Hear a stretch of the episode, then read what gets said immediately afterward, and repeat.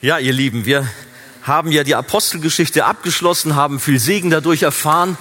Und bevor es mit Nehemia weitergeht, schieben wir die Sprüche dazwischen. Nicht die ganzen, aber geben so ein paar Kostproben hier und da. Und heute ist nicht Kapitel 16 dran, wie angekündigt, sondern Kapitel 1.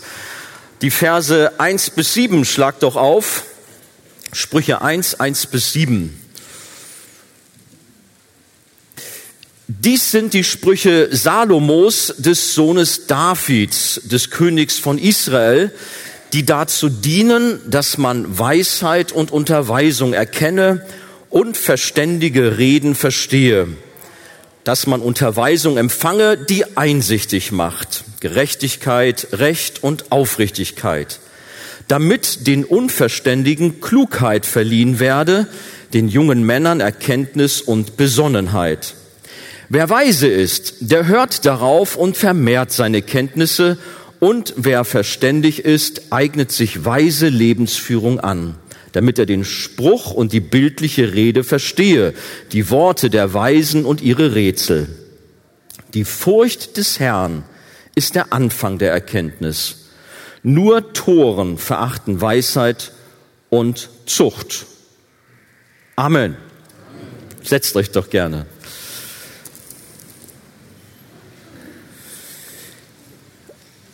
Also für die nächsten Sonntage geht es um die Sprüche. Wenn man das Wort Sprüche so hört, dann denkt man vielleicht manchmal oberflächlich, ja, äh, da ist jemand, der klopft Sprüche oder der macht nur dumme Sprüche. Aber darum geht es hier überhaupt nicht. In diesen Tagen haben wir die Fußball-Weltmeisterschaft, mittlerweile ja ohne Deutschland. Deswegen ist der Blutdruck überall ein bisschen runtergegangen. Man entspannt sich. Aber was mir aufgefallen ist, nach wie vor werden sehr, sehr viele Sprüche gemacht. Gute und nicht, ja, eher nicht so gute. Aber es gibt auch allgemein ein paar Sprichwörter, die nicht so viel Sinn ergeben, wie zum Beispiel, wenn der Hahn kräht auf dem Mist, wird das Wetter, Wetter besser oder es bleibt, wie es ist. Was für eine Weisheit. Oder auch nicht. Andere, die haben sich da schon etwas mehr Gedanken gemacht. Hört mal, Manche Menschen wollen glänzen, obwohl sie gar keinen Schimmer haben. Sie verstanden? Oder bei manch, ich hoffe jetzt, das passiert jetzt nicht heute Morgen hier bei der Predigt, bei manchen Menschen geht alles schnell zum einen Ohr rein und zum anderen raus, denn sie haben nicht viel dazwischen. Das habe ich jetzt nicht gesagt, das kommt von, von wem kommt das? Die Älteren wissen das denke, Heinz Erhard war das, aber gut, kennt ihr, ne? Dann sagt man sehr viel vom Volksmund, der dies und jenes sagt. Zum, zum Beispiel sagt der Volksmund, wer anderen eine Grube gräbt, der ist ein Bauer. Nein, Moment. Wer anderen eine Grube gräbt, fällt selbst hinein. Gut, wer war das? Richtig, das sagt zwar der Volksmund, aber das sagt die Bibel. Da sind wir nämlich schon beim Thema. Das ist eine Weisheit, die kommt aus dem Buch der Sprüche. Aber wir werden ja noch viele andere, wie gesagt, kennenlernen. Zwischendurch schien es so, dass im Land der Dichter und Denker, das ist unser Land, das Land der Dichter und Denker, dass man sich da nicht mehr so mit Lyrik beschäftigt, dass man sehr äh, an äh, allen möglichen anderen Dingen klebt, an sein Smartphone zum Beispiel, aber nicht mehr so sich mit Lyrik beschäftigt. Doch man muss sagen, gerade auch in letzter Zeit ist das anders. Bei jüngeren Leuten hat Lyrik wieder Hochkonjunktur, wenn man nur an Poet, wie heißt das, Poetry Slam denkt, sowas. Gedicht kann man auch sagen, ja. Oder an an Rapper, die also mit ihrem tiefgehenden Texten im Sprechgesang ganze Generationen beeinflussen. Ich weiß, für die Älteren ist das nicht so das Thema, so eine Musik mögen sie nicht, aber ich sage euch, bei jüngeren Leuten kommt das gut an und da kann man auch sehr gut das Evangelium auch weitergeben. Die kraftvollsten Sprichwörter oder besser gesagt Weisheiten, die unser Leben auch wirklich nachhaltig verändern, die kommen woher? Aus der Bibel, aus dem Buch der Bücher. Das wissen wir. Und die Bibel ist Gottes irrtumsloses Wort, die Wahrheit, der wir absolut vertrauen dürfen, auch heute Morgen. Und das Buch der Sprüche, das gehört dabei, wie sollte es anders sein, neben Hiob, den Psalmen, dem Prediger, und dem Hohelied zur sogenannten Weisheitsliteratur der Bibel.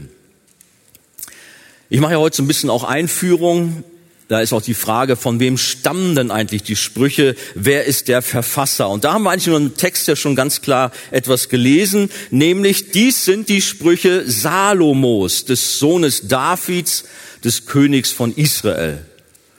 Mit wenigen Ausnahmen stammt die Sammlung der Sprüche nämlich von König Salomo, dem Sohn von König David und Bathseba.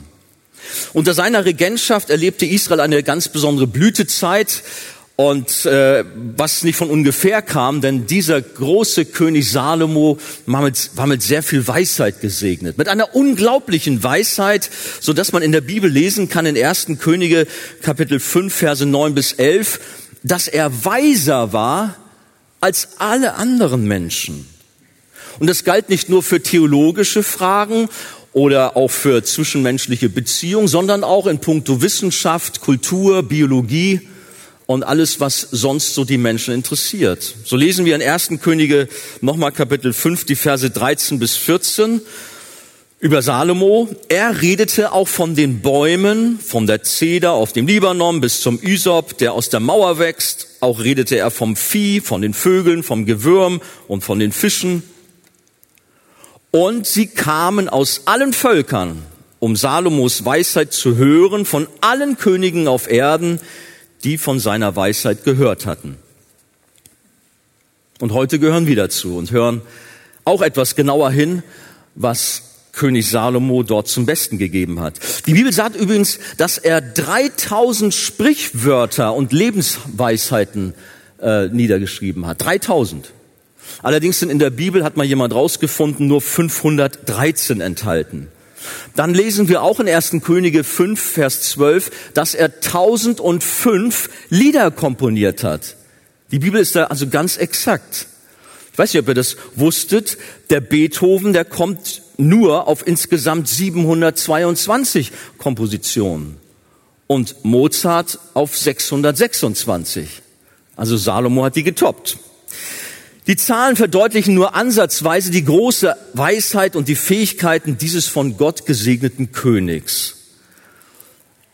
Nichtsdestotrotz, der wahre Autor der Sprüche, wer ist das? Das ist der lebendige Gott, das ist der Heilige Geist, der Salomo das eingegeben hat, worauf es im Leben ankommt, so dass wir Gott wohlgefällig leben können.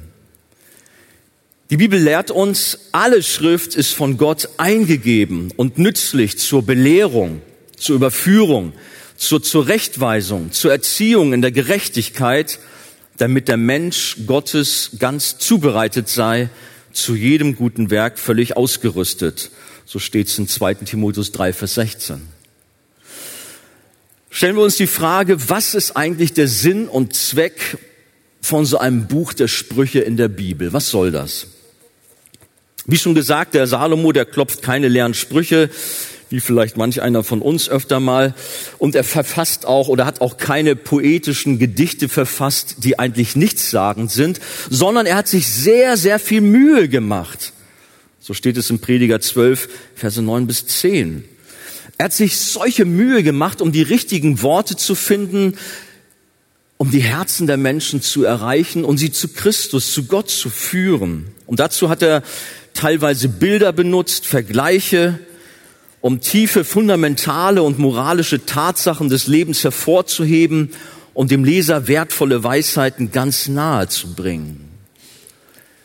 Es geht heute Morgen um Weisheit. Ich habe meine Predigt überschrieben, Gottesfurcht ist echte Weisheit. Denn manchmal fragt man sich ja, was ist eigentlich Weisheit? Einer hat gesagt, naja, kurz gesagt ist es die Fähigkeit zu leben oder anders ausgedrückt, wie meister ich mein Leben? Jesus erinnert in seiner berühmten Bergpredigt in Matthäus 7 an zwei Männer, die jeweils ein Haus bauten. Der eine davon ist klug, ist weise, weil er ein stabiles Fundament bedacht hat, während der andere von Jesus als Dummkopf bezeichnet wird, weil er genau das vernachlässigt hat und beim Unwetter sein Haus deshalb in sich zusammenstürzt. Diese Geschichte fordert uns heraus, über unser Lebenshaus nachzudenken, ob wir da auch an ein Fundament gedacht haben. Nicht, dass es auch in den Lebensstürmen zusammenstürzt. Wenn man weise werden will, dann sollte man die Bibel, sollte man auch die Sprüche beherzigen. Unser Ausgangstext erklärt uns die Aufgabe der Sprüche und lasst sie uns nochmal lesen. Sie dienen dazu, dass man Weisheit und Unterweisung erkenne und verständige Reden verstehe. Okay? Um Verstehen geht's. Dass man Unterweisung empfange, die einsichtig macht. Gerechtigkeit, Recht und Aufrichtigkeit. Das ist wichtig, ja. Damit den Unverständigen Klugheit verliehen werde. Den jungen Männern Erkenntnis und Besonnenheit. Aber nicht nur die jungen Männer sind heute Morgen angesprochen, sondern auch die alten Männer und die jungen Frauen und die alten Frauen. Alle sind angesprochen.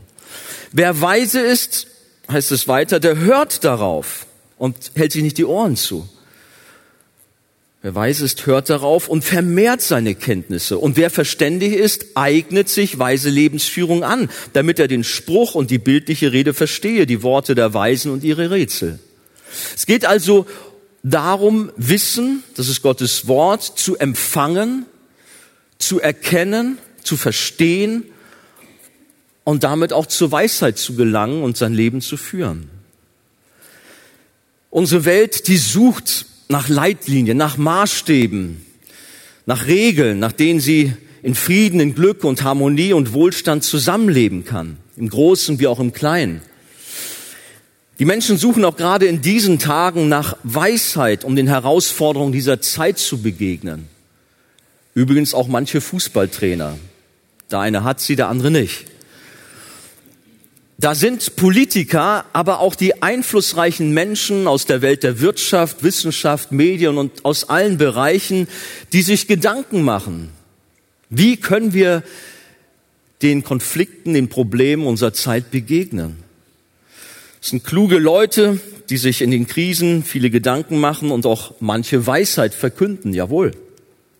Aber interessant, die Bibel bezeichnet die weltliche Weisheit letztlich als irdisch, als ungeistlich und sogar als dämonisch. So steht es in Jakobus 3, Vers 15. Und letztlich hinterlässt diese irdische Weisheit doch nur Chaos und sie bringt den Tod. Weltliche Weisheit ist eigentlich die Torheit des Menschen, die sich als Weisheit verkleidet und von Menschen gemachten Ideologien, Philosophien, Religionen und einer Vielzahl von Ismen propagiert wird. Was sind Ismen? Denken wir an den Humanismus, Materialismus, Liberalismus, Kapitalismus, Kommunismus, Sozialismus und so weiter und so weiter. Die Weisheit der Welt Sie erkennt Gott nicht. Sie ist blind für Gott. Sie ist taub für Gott. Und so hat Gott durch die Verkündigung des Evangeliums, durch das Wort vom Kreuz, das Törichte erwählt, steht in 1. Korinther Kapitel 1, und die Weisheit der Weisen zu Schanden gemacht. Für die Menschen dieser Welt ist es Torheit, Blödsinn. Was soll das? Was redet ihr von einem Kreuz, von einem gekreuzigten? Quatsch. Aber uns, die wir Christus erfahren haben, ist es Gottes Kraft. Die wirkliche Weisheit kommt von oben und ist in Gott und seinem Wort zu finden und dabei auch besonders aus unserem Buch der Sprüche. Und da sind Aussagen zu vielfältigen Themen des Lebens zu finden und sie dienen dazu, dass man versteht, worauf es ankommt, dass man einsichtig ist, wie wir gelesen haben, und sein Leben in Gerechtigkeit, Recht und Aufrichtigkeit führt. Die Sprichwörter Salomos und die Weisheiten haben Kraft, sodass die Menschen, die keinen Durchblick haben, klug gemacht werden und Erkenntnis und Besonnenheit verliehen bekommen.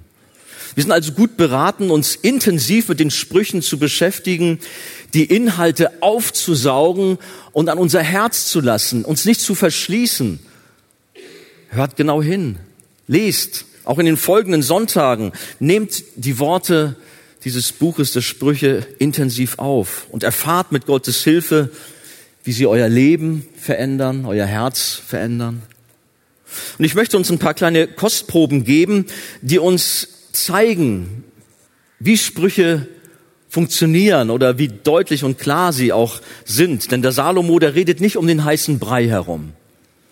Der gibt uns auch nicht tausend verschiedene Möglichkeiten und Optionen, sodass wir dann auswählen können und hat irgendwie schwammige, nebulöse Grauzonen, in denen er sich bewegt, sondern ganz prägnant redet er. Stellt gegenüber, wenn du so lebst, dann erntest du Segen und wenn du so lebst, dann erntest du Fluch. Da hast du das Leben und da hast du den Tod. Schwarz, weiß. Vielleicht mag das den einen oder anderen zu einfach sein.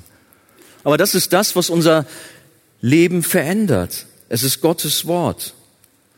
Die Sprüche konzentrieren sich auf den Charakter des Menschen und auf seinen Lebenswandel. Das Buch wendet sich nicht an ein ganzes Volk, sondern an den Einzelnen, an mich und an dich. Wobei es vor allem um das Thema Beziehungen geht, Beziehungen zum Partner, Beziehungen in Familie, also zwischen Eltern und Kindern. Und in vielen Abschnitten sehen wir, wie ein Vater mit seinem Sohn redet und ihn vor falschen Wegen warnt und ihn auf das hinweist, was sein Leben segnet. Mein Sohn, höre auf meine Rede. Es kommt öfters vor. Mein Sohn, höre auf meine Rede. Mehr als alles andere behüte dein Herz, denn von ihm geht das Leben aus. Ein wichtiger Vers. Sprüche 4, Vers 23. Aber es geht auch um die Beziehung zu Freunden, zu Vorgesetzten oder Regierenden. Aber vor allem geht es um unsere Beziehung zu, zu Gott. König Salomo hatte bekanntlich nicht eine Frau, nicht zwei und auch nicht drei, sondern man liest in 1. Könige 11, Vers 3, dass dieser Mann tausend Frauen hatte. Insofern konnte er von vielen Erfahrungen beim Thema Beziehungen und Partnerschaften sprechen. Können wir uns vorstellen. Und entsprechend schlägt sich das Thema auch in seinen Weisheiten nieder. Das ist ein wichtiges Thema. Mancher ein Gläubiger, der behandelt dieses Thema eher oberflächlich, weil er sich zu sehr auf seine Emotionen verlässt, weil er sich von seinen Hormonen steuern lässt. Aber wir sind gut, gut beraten, Gott in dieser Frage an die erste Stelle zu platzieren und zu hören, was er zu sagen hat. Viele meinen schon zu wissen, was richtig ist, obwohl man sich zeitgleich immer weiter von Gott entfernt. Salomo ist es ein großes Anliegen und er warnt fast flehentlich seinen Sohn vor der Sünde eines ehebrecherischen Verhaltens. Das ist die Frage, ob es sein leiblicher Sohn war, aber es können auch Söhne, Studenten am Königshof gemeint sein, den Salomo und andere großartige Lehrer diese Weisheiten nahegebracht haben. Und da ist eine Weise, die sagt, ich wollte ein paar Kostproben geben, die der Salomo benutzt. Ein Beispiel, was sehr deutlich ist in Sprüche Kapitel 7, die Verse 21 bis 27, um vor sexueller Verfehlung zu warnen. Er schreibt, durch ihr eifriges Zureden, also ist von einer Frau die Rede, verleitet sie ihn und riss ihn fort mit ihren glatten Worten, so dass er ihr plötzlich nachlief, wie ein Ochse zur Schlachtbank geht. Ich möchte sogar sagen, wie ein Hornochse zur Schlachtbank geht aber man soll der Schrift ja nichts zufügen. Und wie ein Gefesselte zur Bestrafung der Toren, bis ihm der Pfeil die Leber spaltet, wie ein Vogel hastig ins Netz hineinfliegt und nicht weiß, dass es ihn sein Leben kostet. Und jetzt nochmal. So hört nun auf mich, ihr Söhne, und achtet auf die Worte meines Mundes. Dein Herz neige sich nicht ihren Wegen zu und verirre dich nicht auf ihre Pfade. Ihr Haus ist der Eingang zum Totenreich, der hinabfährt zu den Kammern des Todes. Eindringlich warnt er. Wie ein Ochse zur Schlachtbank geführt wird, so ergeht es tatsächlich manch einem, der in einer Beziehung sein Gehirn ausschaltet und sich nur von seinen Hormonen leiten lässt. Lassen wir uns herausfordern von Gottes Wort. Eine weitere Thematik, die ganz wichtig ist und viele beschäftigt, auch vielleicht mehr jüngere Leute natürlich, ist das Thema Beziehungen. Die Überschrift könnte sein, pass auf, wen du heiratest. Salomo warnt davor, eine unausgeglichene, streitsüchtige Frau zu heiraten. Ah, jetzt hat das mit den Frauen. Ich meine, gut, man kann auch sagen, hey, bei den Männern ist es auch nicht besser, sind wir ehrlich. Nicht, dass die Männer jetzt sagen, ja, siehste da und so. Aber was hat er hier für interessante Vergleiche bei einer unausgeglichenen, streitsüchtigen Frau, die er mit einem tropfenden Dach oder Dachrinne vergleicht? Hört mal, er empfiehlt, besser allein in einem Winkel auf dem Dach wohnen, als gemeinsam mit einer zänkischen Frau. Sprüche 25, 24. Oder besser in der Wüste wohnen, als bei einer zänkischen und zornigen Frau. Sprüche 21, 19. Dann sagt Salomo, eine verständige Frau kommt aus der Partnerschaftsbörse. Nein, sie kommt vom Herrn. Nicht, dass man auch irgendwelche Hilfen in Anspruch nehmen darf. Aber eine verständige Frau kommt vom Herrn und für den Mann gilt das genauso. Vertraue auf Gott, dass er dir den richtigen Lebenspartner schenkt. Sprüche 1914 steht das. Und dann noch Sprüche 1822 zu der Thematik. Wer eine Ehefrau gefunden hat, der hat etwas Gutes gefunden. Und die Ehemänner sagen, na, oh, siehst du, ein paar, für ein paar gilt das. Und so sind da viele andere Themen, die uns die Sprüche als lebenswichtige Wahrheiten nahebringen. Interessant ist sogar, dass sogar tierische Weisheiten weitergegeben werden.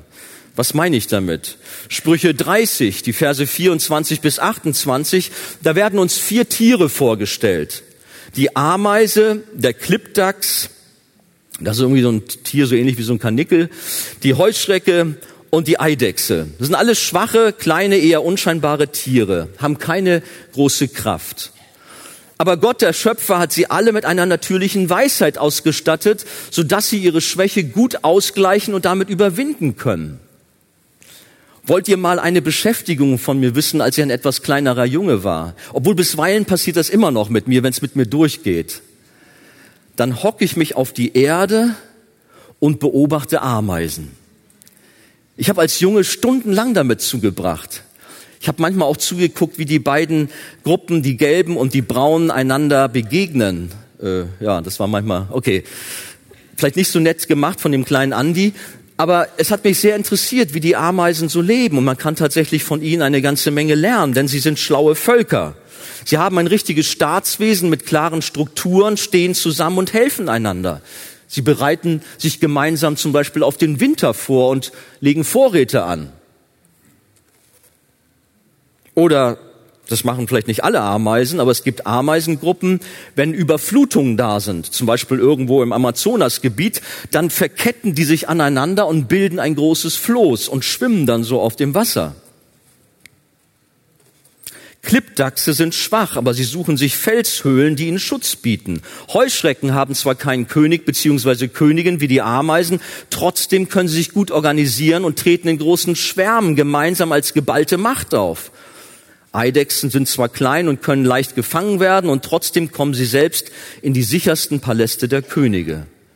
Das sind wertvolle Beispiele aus der Tierwelt, die uns für unser alltägliches Leben Impulse weitergeben.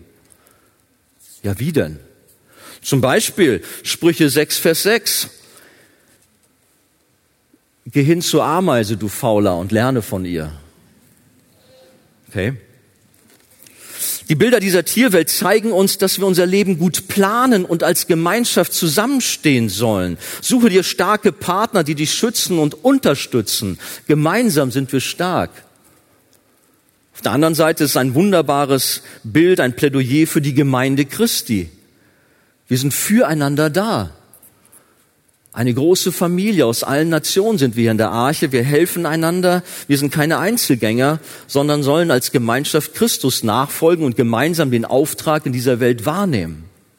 Alleine ist man schwach und hilflos, aber gemeinsam durch die Gnade Gottes können wir Großes erreichen. Die Klippdachse nochmal, die sich in Felshöhlen Schutz suchen. Auch da kann man eine ganze schöne Predigt draus halten. Wir suchen auch Schutz in einem Felsen. Wie heißt der? Jesus Christus. Er ist unser Felsen. Und so mögen uns die Sprüche viele Weisheiten in den nächsten Wochen nahebringen. Aber ich gehe noch ein bisschen weiter, ein bisschen näher herein. Wer weise sein will, der soll was machen. Der fürchtet Gott. Der Mensch will klug, will gebildet sein und strebt nach Weisheit, aber was ist eigentlich echte Weisheit? Gut, nun habe ich es eigentlich schon verraten, aber viele würden vielleicht zunächst mal sagen, naja, Weisheit, woran denke ich dann? Albert Einstein vielleicht. mit seiner Relativitätstheorie, die sich mit der Struktur von Raum und Zeit beschäftigt hat, sowie mit dem Wesen der Gravitation, da raucht mir der Schädel, also das ist nichts für mich. Ich habe gefunden bei Einstein, der hat was zum Thema Real, nee, wie sagt es, Relativität gesagt, schwieriges Wort. Er hat gesagt, wenn man zwei Stunden lang mit einem netten Mädchen zusammensitzt, meint man, es wäre eine Minute. Sitzt man jedoch eine Minute auf einem heißen Ofen, dann meint man, es wären zwei Stunden. Das ist Relativität. Okay. Das nochmal zum Thema Beziehung vielleicht. Man lernt, studiert und bildet sich auf allen möglichen Wegen immer weiter. Das ist auch gut so. Man kann sich bilden bis ins hohe Alter.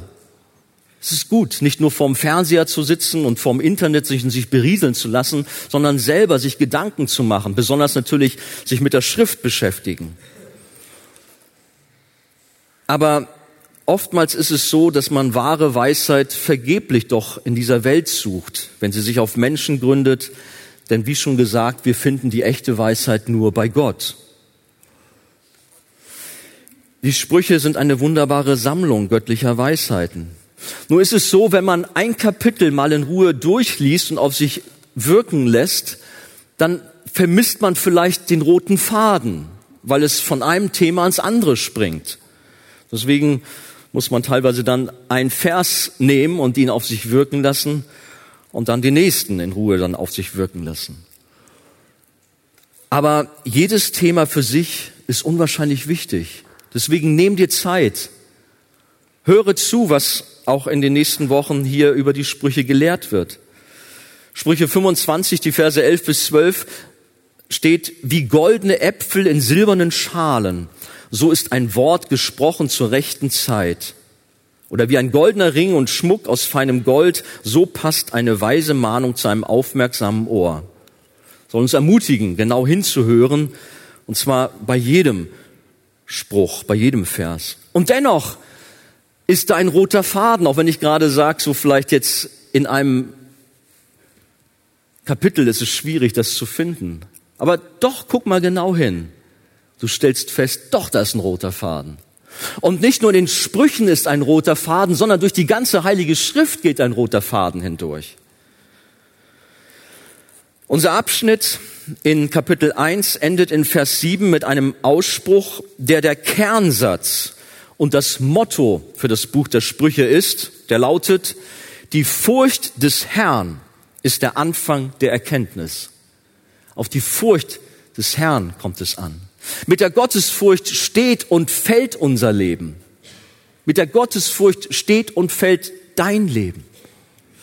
Der Prophet Hosea hat im alten Israel ausgerufen, in Hosea 4, Vers 6 finden wir das, mein Volk geht zugrunde aus Mangel an Erkenntnis. Und es war nicht nur im alten Israel so, das ist auch heute in unserem Land, in Deutschland so. Die Sünde griff um sich und heute greift die Sünde um sich und die Not war groß und sie ist groß. Das Volk hatte sich von Gott entfernt und sein Wort nicht mehr beachtet damals wie heute. Die Gottesfurcht war verloren gegangen. Die Gottesfurcht ist in unserem Land verloren gegangen. Unser Land hat viele Probleme. Man fragt sich, wo ist die Erkenntnis? Wo ist die Weisheit geblieben? Unser Bibelabschnitt gibt die Antwort und verweist auf die fehlende Gottesfurcht. Aber wir alle sind heute Morgen gefordert, uns zu hinterfragen, wie gottesfürchtig ist denn mein Leben? Ja, ich sitze hier in der Arche, regelmäßig in den Gottesdiensten, ich bin auch Mitglied dieser Gemeinde, aber bist du wirklich gottesfürchtig im Vollsinn? Oder musst du Defizite einräumen? Fürchtest du Gott oder ignorierst du ihn immer mal wieder und machst dann letztlich doch dein eigenes Ding? Viele Menschen bezeichnen sich als gottesfürchtig nur, weil sie irgendwie an Gott glauben oder weil ihre Familie religiös ist. Der Begriff Gottesfurcht kommt sehr oft in der Bibel vor. Du kannst ein ganzes Bibelstudium machen. Ich glaube über 300 Mal. Aber was genau heißt Gottesfurcht eigentlich? Was ist damit gemeint? Wir reden so viel davon. Gottesfurcht, fürchte Gott. In der Regel wird sehr schnell erklärt, dass dies der Respekt, die Achtung und die Ehrfurcht vor Gott ist. Und man sagt, damit ist natürlich keine Angst gemeint. Ja. Und dennoch, lass mich da mal was sagen. Ich weiß, das ist unsere Begründung, aber ist das wirklich so? Ich schätze den Theologen und Seelsorger Ed Welch und der hat dieses Thema auch aufgegriffen in seinem Buch Befreit Leben und stellt heraus, ob es nicht doch so ist, dass der heilige Gott auch etwas Bedrohliches für den unreinen Sünder hat. Wir schämen uns nämlich zu Recht und es wäre nur gerecht, wenn der allmächtige Gott uns für unsere Übertretung und unsere Schuld bestrafen würde. Und insofern ist Angst und sogar Schrecken eine angemessene Reaktion. Gott fürchten.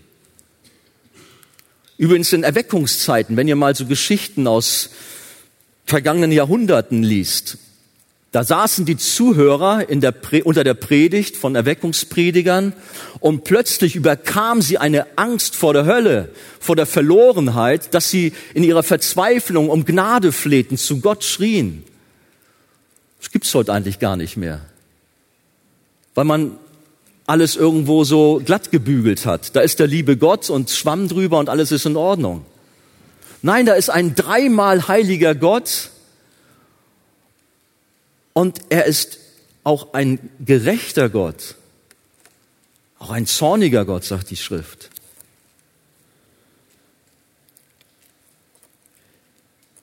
Gott fürchten ist in vielen Situationen tatsächlich eine scheue Furcht des Menschen angesichts der Reinheit, Heiligkeit und Herrlichkeit Gottes und aufgrund seiner furchteinflößenden Taten. Was die Ungläubigen betrifft, schwingt dabei schon eine echte Angst mit, der blanke Schrecken einer Konfrontation mit der für sie unerträglichen Heiligkeit Gottes. Psalmist schreibt, alle Welt fürchte den Herrn und vor ihm scheue sich alles, was auf dem Erdboden wohnt. Psalm 33, Vers 8. Wie war das, als Adam und Eva gegen Gott rebelliert haben? War dann alles gar kein Problem und dann wurde das unter den Teppich gekehrt? Das war eine Riesenkatastrophe. Genauso wie es bei dir ist, wenn du in das Angesicht des lebendigen Gottes sündigst. Adam und Eva versteckten sich, weil ihnen mulmig war. Der natürliche Mensch will aufgrund seiner Sünde Gott aus dem Weg gehen. Beim Christen, der Gottes Liebe und Vergebung erfahren hat, weicht diese Angst und wird durch Liebe ersetzt. Die Bibel sagt, Furcht ist nicht in der Liebe, 1. Johannes 4, 7. Und dann folgt aber für Kinder Gottes aus dieser Liebesbeziehung zu ihrem Retter Jesus Christus, zu ihrem Vater, automatisch auch eine ehrfürchtige Unterwerfung, die zum Gehorsam führt und gleichbedeutend ist mit Anbeten, sich auf Gott verlassen, vertrauen und hoffen. Wenn wir wirklich zu Jesus gehören, wenn ich so frage, dann sagt ihr vielleicht alle, ja, ich gehöre zu Jesus. Aber wenn du wirklich zu Jesus gehörst, dann ist Jesus Christus dein Herr. Und Herr heißt auch Herr. Dann bist du nicht der Chef, sondern Gott ist der Chef. Und er hat das Sagen. Aber wie ist es denn, du behältst dann doch so deine Themen, die du gerne für dich behalten willst, bei dir. Die Sache mit dem Job, die Sache mit der Beziehung und, und, und. Bist gut beraten, das Gott anzuvertrauen. Die Furcht des Herrn ist also ein Herzenszustand, bei dem die eigenen Einstellungen, der Wille, die Gefühle, Handlungen und Ziele eines Menschen Gott untergeordnet sind.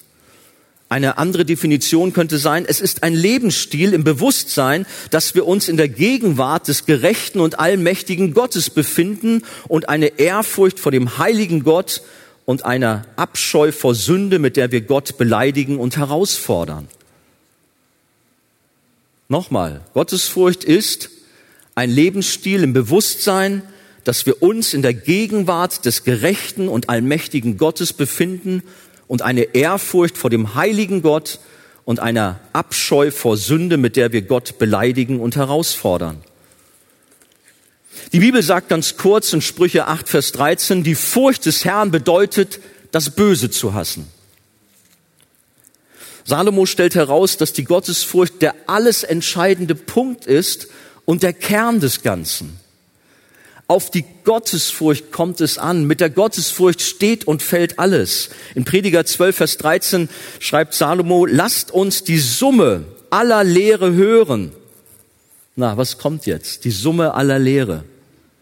Der Kern des Ganzen. Fürchte Gott und halte seine Gebote, denn das macht den ganzen Menschen aus. Das Wichtigste für den Menschen ist also die Gottesfurcht und Gott und seinen Nächsten zu lieben. Es gibt einen berühmten Dialog zwischen Gott und Satan, dem gefallenen Engel Luzifer. Und äh, da geht es um Hiob. Und Gott stellt heraus, was er an seinem geliebten Diener und Knecht Hiob so schätzt. Hiob 1, Vers 8. Denn seinesgleichen gibt es nicht auf Erden, sagt Gott, einen so untadeligen und rechtschaffenen Mann, der Gott fürchtet und das Böse meidet. Diejenigen, die den Herrn fürchten, haben ein fortwährendes Bewusstsein von ihm, eine tiefe Verehrung für ihn und eine aufrichtige Hingabe, ihm zu gehorchen. Ich hoffe, dass das bei uns der Fall ist. Leider stehen nämlich unserem Bemühen, in der Furcht des Herrn zu leben, so manche Einflüsse dagegen. Da sind die Einflüsse dieser Welt, da ist tatsächlich auch dieser Teufel, der Satan, der uns das Leben schwer macht. Und da ist unsere eigene sündige Natur, die uns immer wieder in die Quere kommt. Der Kampf mit der Sünde fordert. Er fordert uns täglich und nicht selten müssen wir manche Niederlage erleben, sind traurig darüber. Wenn nun aber die Gottesfurcht der entscheidende Punkt ist, dann wollen wir doch alles dafür tun, dass wir darin wachsen, oder?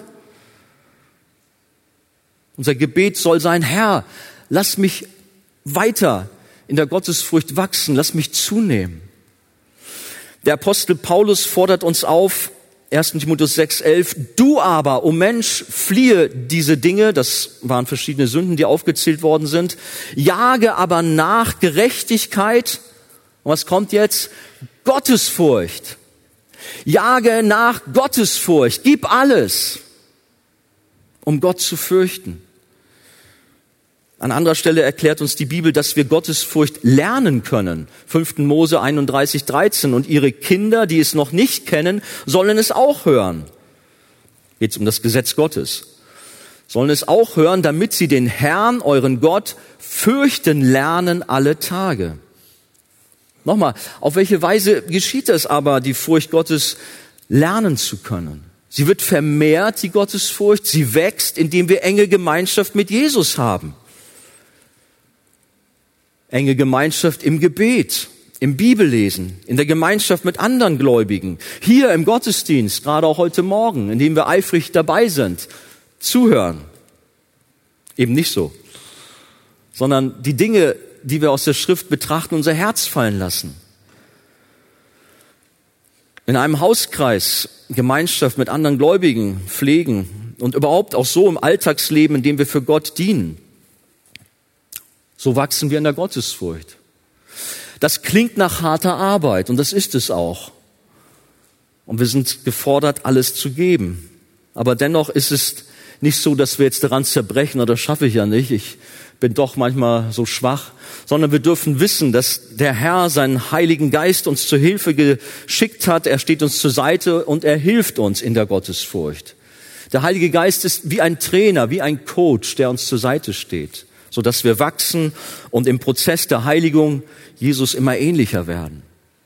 Wir wachsen auch in der Furcht Gottes, indem wir Gott als allmächtigen Schöpfer erkennen, der alles in der Hand hält und das Geschehen dieser Welt kontrolliert und alles nach seinem Willen und Wohlgefallen lenkt und leitet. Wir nehmen aber auch zu an Gottes Furcht, wenn wir immer tiefer das Erlösungswerk Christi begreifen schauen wir auf das Kreuz. Heute feiern wir Abendmahl und können uns ganz intensiv damit auseinandersetzen.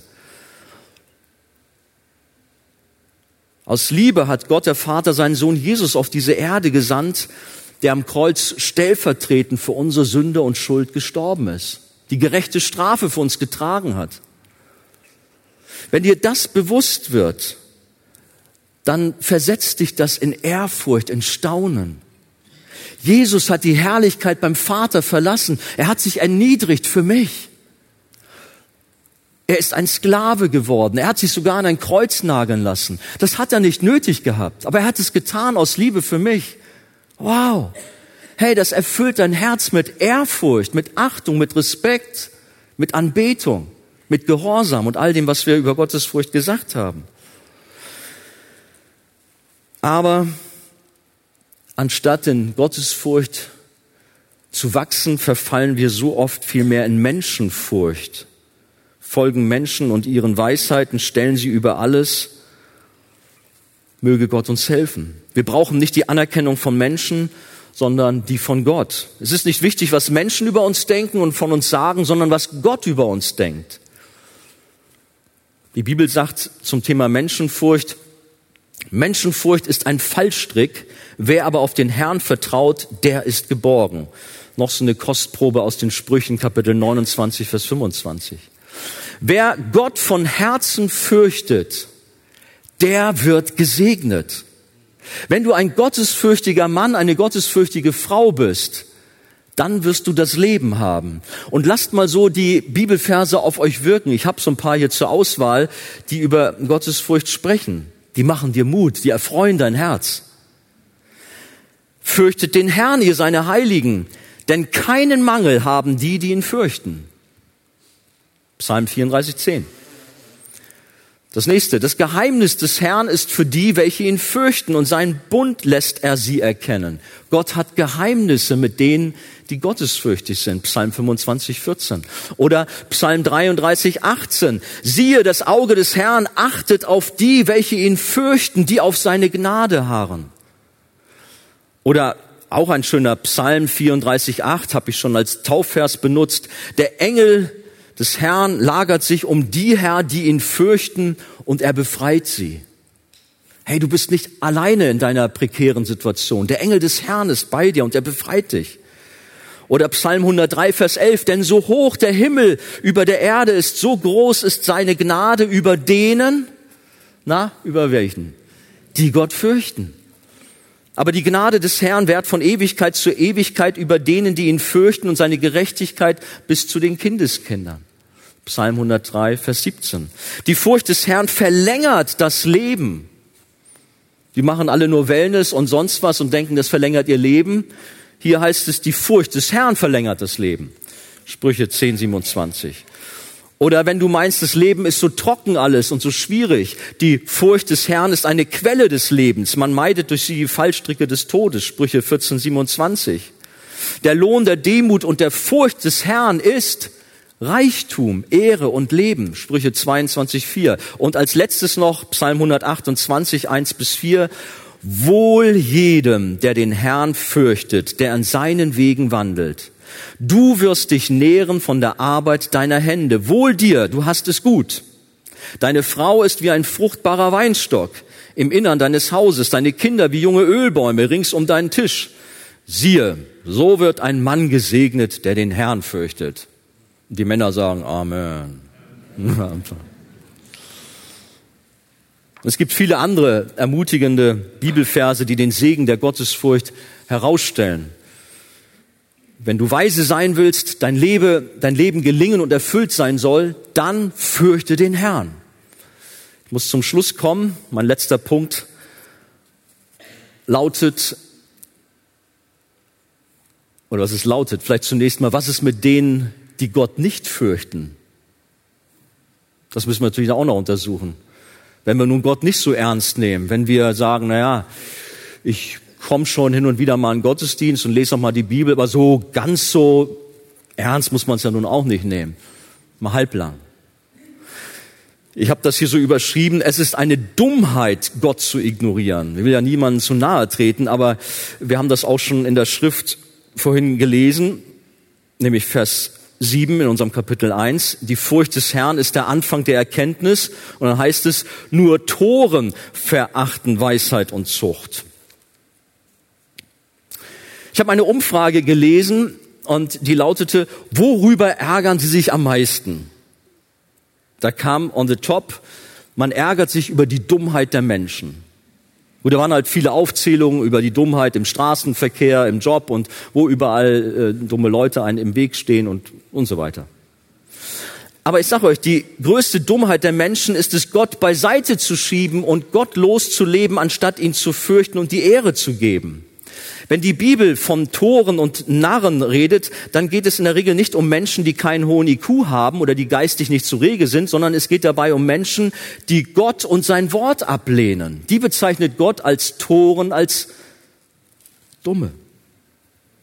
Und da haben wir eine sehr ernste Warnung in unserem Kapitel 1 ab Vers 24.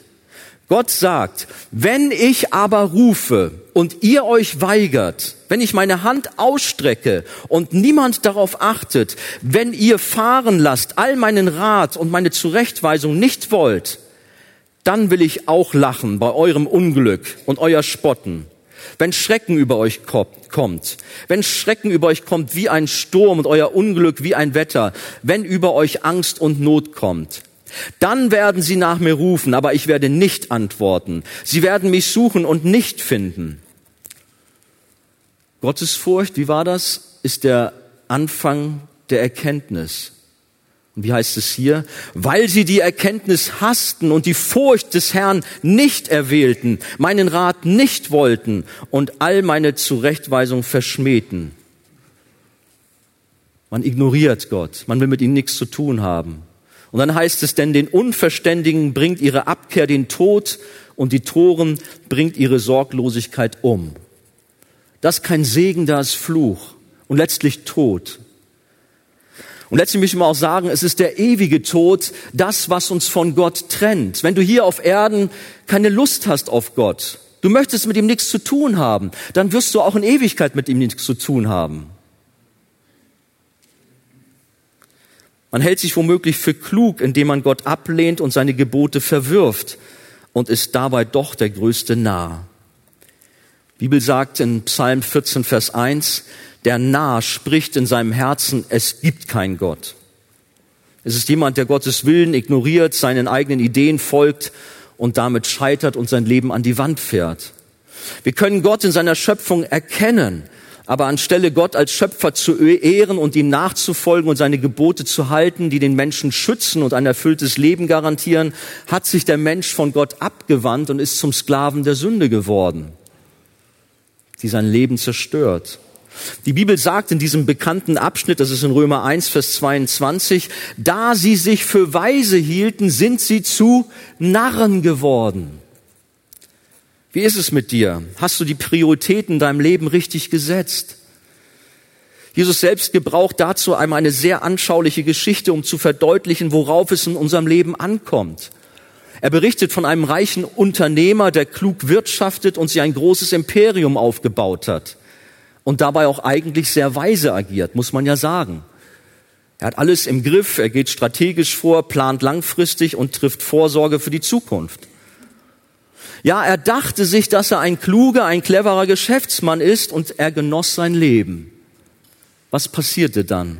Eines Tages redet Gott ganz persönlich zu ihm.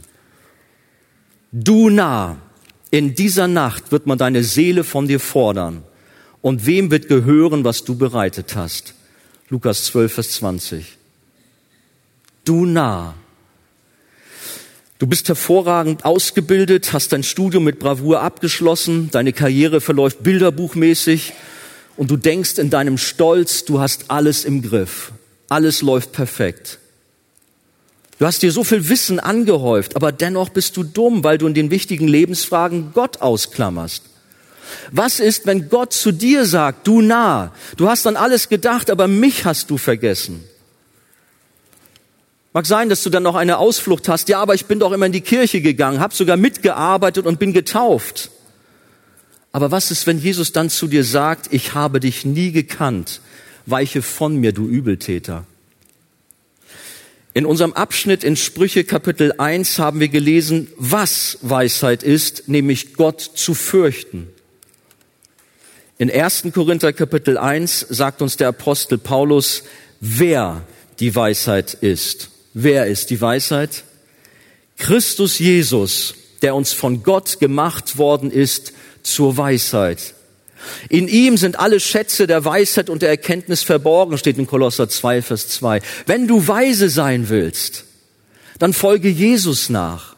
Wenn du weise sein willst, dann glaube an Jesus Christus, dann fokussiere dich auf das Kreuz von Golgatha, an dem Jesus den Preis für dich bezahlt hat. Strebe nach der echten Weisheit, die Gottesfurcht ist. Und damit sollst du die personifizierte Weisheit Jesus Christus von ganzem Herzen lieben, gehorsam seine Gebote halten und ihm entschieden nachfolgen. Das wünsche ich uns allen, dass wir in dieser Weise unterwegs sind dass dein Lebensmotto quasi lautet, so habe ich meine Predigt abgeschlossen, Soli Deo Gloria, Gott allein die Ehre. Sagt ihr Amen dazu? Amen. Gott segne uns alle.